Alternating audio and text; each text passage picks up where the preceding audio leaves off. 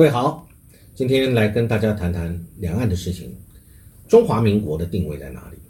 为什么两岸都不敢谈啊？这个我讲这个话是有原因的。为什么中华民国四个字现在很多人避而不谈，或者是刻意不能谈？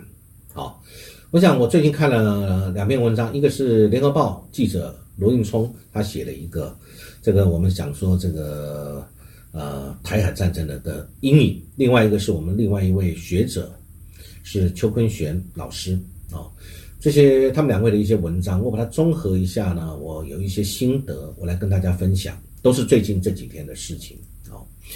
呃，中国大陆外长王毅在联合国大会有演讲啊，各位如果有关注，各位都有看到。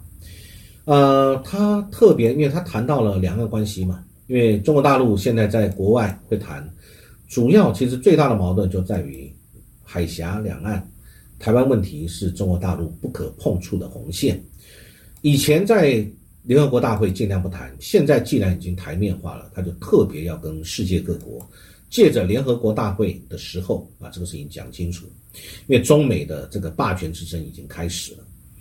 所以呢，既然无法善了，那就干脆台面化。这个讲清楚，我觉得这个王毅的立场当然是如此，不然在联合国大会的演讲怎么会搬出两岸问题啊？两岸问题是中国大陆在联合国最不希望碰触的一个问题，也不希望任何人提及的问题。好，那他这次王毅在联合国大会的演讲，他搬出了之前，呃，五十年以前的一个二七五八号决议文。二七五八号决议文，如果各位如果去看王毅的演讲，在联合国大会的演讲。全文你会看到，他其中还有一句，他说：“五十一年前就在现在这个地方，我们谈二七五八号决议文啊。”他说：“现在我还要再提二七五八号决议文，因为这是当初决议的啊。”他说：“这个决议文解决了包括台湾在内全中国在联合国跟国际机构的一个代表权问题。那当然，我们中华民国的外交部跟陆委会就会立刻这个回应啊。那从我们。”蔡政府的回应来讲呢，有跟王毅的相关说法显示，两岸当局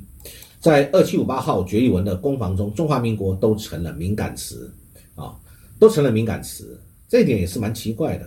啊。蔡英文政府这边强调，二七五八号决议文只处理了中国在联合国的代表权，决议全文都没有提到台湾，更没有提及台湾是呃这个中华。人民共和国的一部分，或者是不是中华人民共和国一部分，或者不是啊？那当然，台湾固然从来就不是中华人民共和国的一部分，但是在联合国系统自有其当初便将台湾视为中国的一部分。只是这个中国是谁？那当时是由中华民国来代表中国啊。一九七一年的二七五八号决议文，那个时候呢，才将中国代表权交给中华人民共和国。所以，在这个二七五八号决议文一九七一年之前，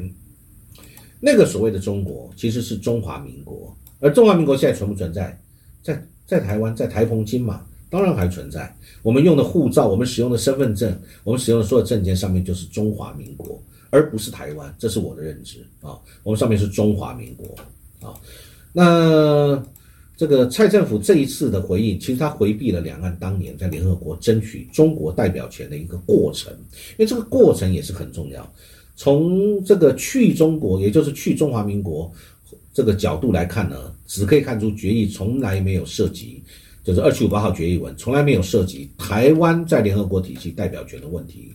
就是当年是中国代表权的争夺啊，是今天。这跟我们现在没有关的，因为当时是讲的是这个中国的代表权是中华民国还是中华人民共和国？好，那这个事情我们现在前提知道了。王毅提到，当年联合国大会议这个通过二七五八号决议文，将这个台湾当局代表驱逐出去。其实这个台湾当局其实就是中华民国代表啊，所以呢，就是出席当年这个中华民国政府的代表。那当然，这个也是很无奈的事情。北京、北京和蔡政府就二七五八号决议文的这个双方的这个攻防当中呢，都避谈中华民国，所以中华民国现在成了两岸当局都很敏感、不愿意去提的事情。这个事情也是很有趣。我们有一个学者黄奎博就说，对我国而言，当然不承认二七五八号决议文的效力，但不宜只说这个未提及台湾，最有力的反驳就是维持独立自主的中华民国，这点我完全承认，因为维系足够数量的邦交国，不使台湾越来越被视为中华人民共和国一部分，而属于中华民国所辖。但，值得思思考的是，台湾参与国际组织跟活动是从中华民国和一中架构来推动，还是从去中国、去中华民国的定位更容易？我想这是已经牵涉到了就是国际现实的考虑了啊。所以呢，我们台湾不能只考虑到一个内部的民意啊，内部民意大家这个因素啊。我想这个媒体记者。呃，罗云聪写这个方面，我觉得是很值得我们去思考的，也还原了当初一个问题。现在的确，“中华民国”四个字，大家不知道该怎么使用它，或者不愿意使用它。再来，我们谈到这个美国总统拜登接受这个哥伦比亚广告公司专访时候表示，啊，这当然是我们的邱冠权教授他所在媒体上面的这个一些论点。那如果中国大陆对台发动前所未有的攻击，美军将会捍卫台湾。这是拜登去年这个一月上任以来第四次对此做表态。各位如果还记得的话，当时呃去年美国大概在八月从阿富汗撤离，撤离的非常难看。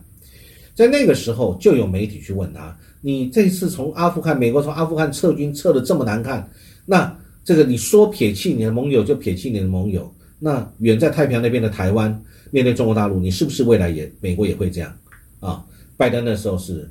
说不会，他们他就是会这个保卫台湾。各位如果还记得，这是第一次，后来他有总共四次的表态会保护台湾啊。那后来呃，这个苏利文也就是白宫的国家安全顾问，他解释说，这个拜登是在回答假设性的问题。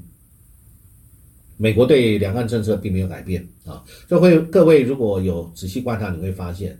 现在拜登不论谈，只要谈到对台湾的一些主动性的工作或者是保护的工作，那么接着呢，行政部门就一定会来发表另外一套，说啊，我们的这个一个中国政策，呃一呃没有变，然后呢，我们是这个对两岸政策从来没有改变等等的啊，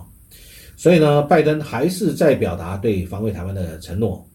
其实以他在政界几十年，以及他在外交事务的娴熟的丰富经验，应该不是他口误，其实是很大程度反映他身为美国总统对这件事情上的一个看法。啊，那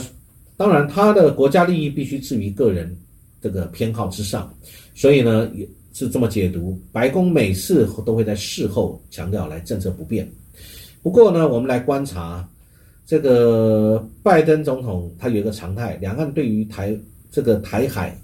一旦发生冲突，美国是否会军事干涉的这个认知，呃，其实大家可能有认知不同啊。呃，中共啊，中国大陆是将美国会介入的可能列为必然因素，因此在这个各方面已经做好充分的准备了，而我们政府的态度只是期待跟依赖。期待美国会来帮助，依赖美日等等邻国会对我们有实质上的支援，啊，或者甚至幻想来帮我们打仗。只要是各位看得到，只要美国不管是媒体或者是官员表示支持台湾，或者最近呢什么美国或者是加拿大什么军舰穿过台湾，我们一定我们的这个政府一定表正式的表达说欢迎跟肯定。但是是。美国国防部是现在是将台湾事务归于中国办公室内，这表示什么？隐含台湾是中国一部分。这种安排，各位你觉得有没有这个味道？这表示美国呃，这个尊重美国的组织制度没有任何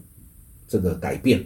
美国跟中国大陆之间的关系，其实在彼此的美中霸权跟挑战当中，一直大家在担心的就是修昔底德陷阱啊，修昔底德陷阱会不会发生？啊，这个其实我们大家已经讨论很久了，啊，这个中美两国从一九七零年代大陆在这个毛泽东掌权的时候，文化大革命那时候政治上的控制很严密，但是尼克森就已经这个要去大陆这个联合一起来对苏联进行一个抵制跟联合防御同时，这个等于美中两国那个时候是一个和解的阶段。后来，美国在战略的三角当中，这个美国这个取得了一个很重要的位置，所以呢，他要保障美国，提升美国的国家利益，这个很合理。每一个国家的利益都是他国家最大的考量，所以这个中国大陆的政权是一个列宁式的政权。啊，并不是西方的所谓民主政权，啊，美国并不考虑，呃，或者是领导人的特质，也不是美国考虑的重点，战略因素以及对美国的利益才是美国政策的基础。所以，美国哈佛大学的一个教授艾利森就有说。美国跟中国交往的政策的目标是以地缘政治战略来保障美国国家利益，而不是推展美国价值，企图改变中国政权的本质啊，是不是的？美国不是这样。那他这个意思其实也就是，那我们前面还有一个挡在前面的叫做台湾，也就是中华民国啊，这是不是令我们觉得需要去思考，需要去警戒？过去美国的外交史显示，当美国企图以意识形态跟价值观来推展外交政策的时候。其实很容易失败，从越战、伊拉克战争到阿富汗战争等等，其实都是一个美国失败的经验。所以呢，这个我我们就想，世界两强的一个竞争关系，现在必须着重于管理跟合作，这个是没有错。美国一直在讲它建立护栏啊，美国的价值在于开放制度跟自信。本来想要认为中国大陆的崛起，我们给中国大陆加入了 WTO，那么也会让中国大陆的制度改变，结果事实不然啊。呃，事实上，中国大陆不断不断在成长啊，那但是它的制度越来越紧密，呃，所以呢，这个美中双方他们的制度上不同，结构矛盾是不是也有不一样啊？就是人类，我们也人类在这些不同的制度上面生活，但是我们除了这些之外，我们还有很多问题，世界问题要解决。一个是气候暖化的问题，这个现在已经非常明确的、严重的影响到了我们的生活。传染性疾病就好像这一次的新冠肺炎啊，恐怖主义啊，这个以及比如说核武扩散等等，所以呢，我们我们应该要由一个全球的角度来思考，怎么样才是趋吉避凶？那与这个亚太的国家合作来推动，避免两大强权进入必然冲突的陷阱，修昔底德陷阱。啊，跳脱选边跟战争的困境，才是维护我们主权跟国家利益的最佳选择。啊，我蛮赞成这个教授所言。呃，但是我们有没有这样的能力，或者我们有没有这样的智慧？我觉得我们旁边有一个国家非常值得我们去参考，就是新加坡。啊，我想各位有机会可以来多参考相关的知识。谢谢各位，今天跟大家来分享这相关的啊一些分享。